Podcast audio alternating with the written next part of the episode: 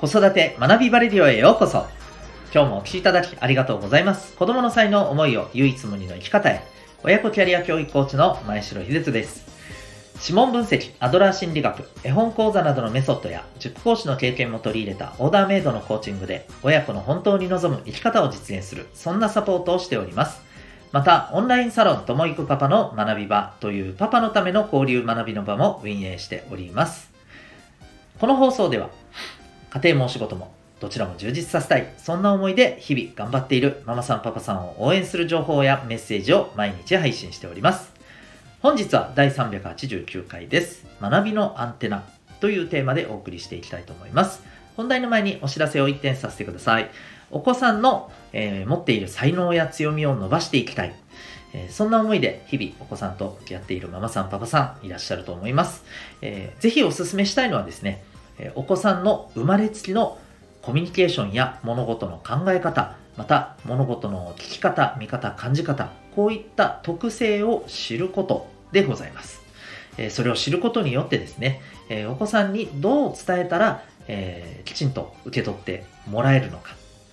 えあるいはどういう学びの環境を設定した方がそのお子さんが、えより、ま、伸びていくのか、えつまりそのお子さんの成長のためのいわばレシピが手に入るというふうに考えてもらえたらいいと思います。ではどうやってそんなお子さんの特性を知ることができるのか、えその鍵は指紋にあります。指紋は、えー、脳とつながっておりまして、生まれつきの脳の特性を、えー、示しております。指紋を分析することによってですね、先ほど申し上げたコミュニケーションや、えー、思考、あるいは、え五感の使い方、こういったところがですね、え特性として、その子の特性として、えどういうものがあるのかが見えてくると。いうことなんですね。で、ちなみにこれは占いなどではありません。え科学的な分析によるアプローチでございます。えー指紋って小さいお子さんでもね、持ってらっしゃるんで、極端な話を言うと、0歳児のね、本当にあの、赤ちゃんの状態でも、そのお子さんの特性を分かっちゃうことができるんですね。はい。えー、こういうメソッドはおそらく他にはないと思います。えー、そんな指紋のプロファイリング、興味がある方は、ウェブサイトへのリンク貼ってますので、ご覧になってみてください。えー、全国どこからでも、えー、お一組からでもですね、えオンラインでもね、え受けることが可能でございます。それでは、今日の本題に行きたいと思います。え今日は、学びのアンテナというテーマでお送りしていきたいと思います。えっ、と、もう、あの、言うまでもないことなんですけれども、これからね、今も本当そうですけれども、世の中ってどんどんどんどんね、変化しています。新しい技術もね、えー、どんどんこう発達していますし、それによって、ね、本当にびっくりするような、あの、まあ、ツール、道具が出てきたりですね、えー、もうそれが当たり前のように、え、私たちの生活の中にどんどん、まあ、普及していって、で、それに伴ってですね、まあ、いろんなやっぱりこう、形のビジネスや、えー、仕事が出てきてね、えー、それによってやっぱりこう自分自身の、まあ、活躍の場とかあるいはもちろんね生活の糧をね、えー、しっかり得られるかどうかっていうことにも大きくね関わってきます。で、まあコロナのこともね、ありますしね、それにどう対応していくかっていう部分でも、やっぱりね、あの、いろんな、やっぱり情報をキャッチするっていうことが、どれだけできるか。まあ、あの、あとはキャッチするだけの問題ではないんですよね。ただしってふーんって聞き流しちゃう人は聞き流してしまうと思うんですけれども、えー、そこに、んちょっと待ってと。じゃあこれって、えー、今の自分の生活あるいは、えー、仕事に、えどういうふうに活かすことができるんだろうか。もしかしたら、えこれから考えている、例えば目標とか、えそういったものの達成に大きく、えまあ、こう、追い風になってくれるんじゃないかとかですね。うんあるいは本当に思ってもみなかったアイデアが出てくるんじゃないかとか、うんえこういった、えー、本当にものっていっぱいあるんですよね。うん、それこそ、あのー、ね、今や、えー、もうものすごい価値になっているビットコインなんかもね、もう本当に最初なんかはほぼ無価値の状態だったわけじゃないですか。ですが、もう今や1ビットコインいくらぐらいですかね。まあね、上下の推移はあれど、まあ、出てきた頃にね、比べたらもうとんでもない金額になってますよね。だいたい280万 ?300 万弱ぐらいですかね。そのぐらいの今、価値になってるわけじゃないですか。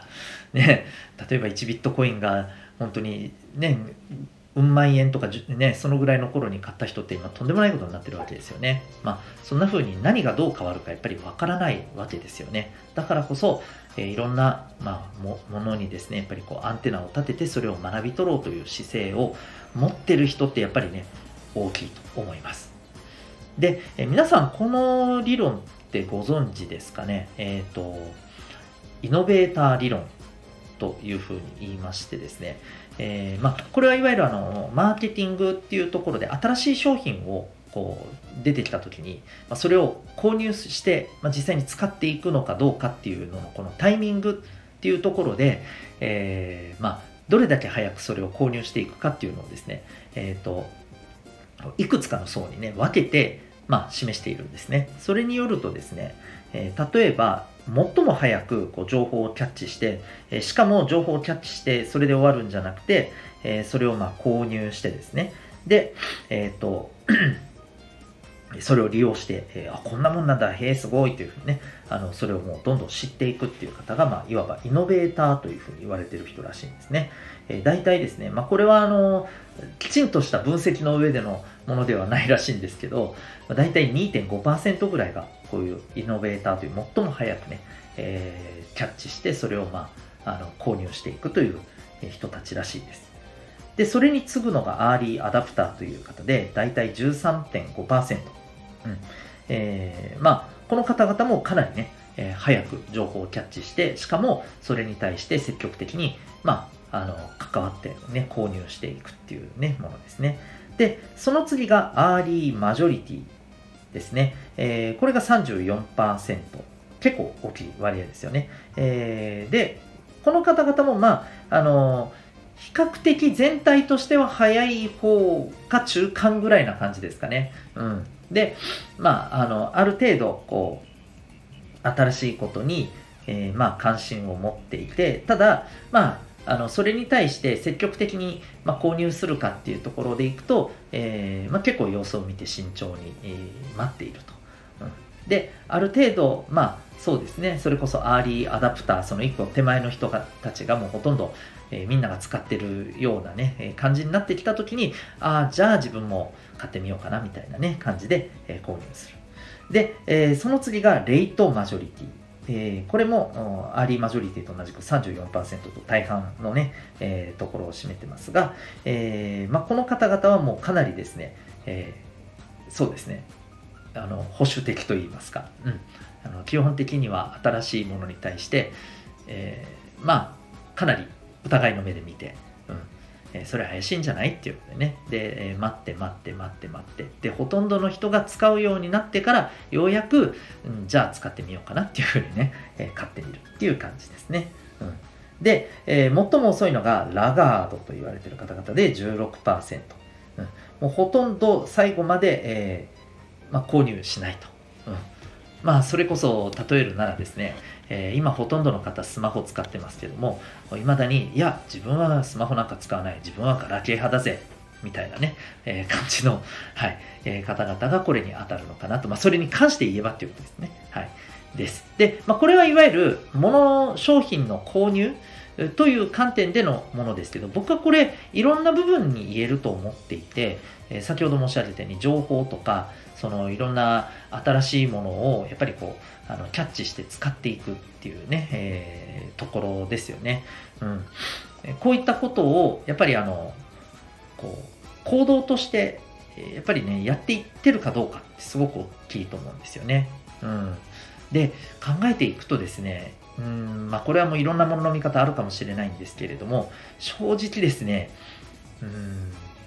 まあ、僕自身も学んでいる中で思うことなんですけど日本のやっぱり大人の方々って結構ですねあのまあ正直大半がレイトマジョリティとかラガードだったりしないかななんて思うところもあるんですね。もちろんあのイノベーターとか、え、アーリーアダプターアーリーマジョリティの方もいますけどさっき申し上げたようなパーセンテージじゃない気がするんですよ。もう相当少数でで、もう本当に6割ぐらいがレイトマジョリティ、ね、えー、1、2割がラガードで、残りのわずかなところが、あの、イノベーターとかアーリーアダプターとかアーリーマジョリティじゃないのかなくらいにちょっと感じる時もねありますね正直。で、うんまあ、これってやっぱり、うん、いろんなものが理由だとは思うんですけれどもこれではいいこれでいいのかなというのが正直ねあの思うところではあります、うん、ですのでやっぱりですね、え学ぶアンテナをこうピンと立てていけるように私たちもそうですしやっぱりあのお子さんにもですね、えー、そういう学ぶアンテナを立ててもらえるようなやっぱりこう関わり方、うん、学ぶ意識を育むっていうところを、ま、大事にして私たちがどう子どもたちと向き合っていくことかっていうのがね大切じゃないかなというふうに思います。はい、あのイノベーター理論、ちょっと興味ある方はですね、えー、まあ、ネットでもいろいろね、情報出てますんで、ぜひ見てみて、えー、もう本当にあの私たち自身のこの学ぶっていう意識においてもですね、まあ、これも言えるんじゃないかなということで、えー、ぜひですね、自分はどこにいるんだろうかと、うん、じゃあ今後どうしたいのかということも含めて、ちょっとあのご一行する時間にですね、なれたらということで、今日のお話でございました。最後までお聴きいただきありがとうございました。また次回の放送でお会いいたしましょう。学び大きい一日を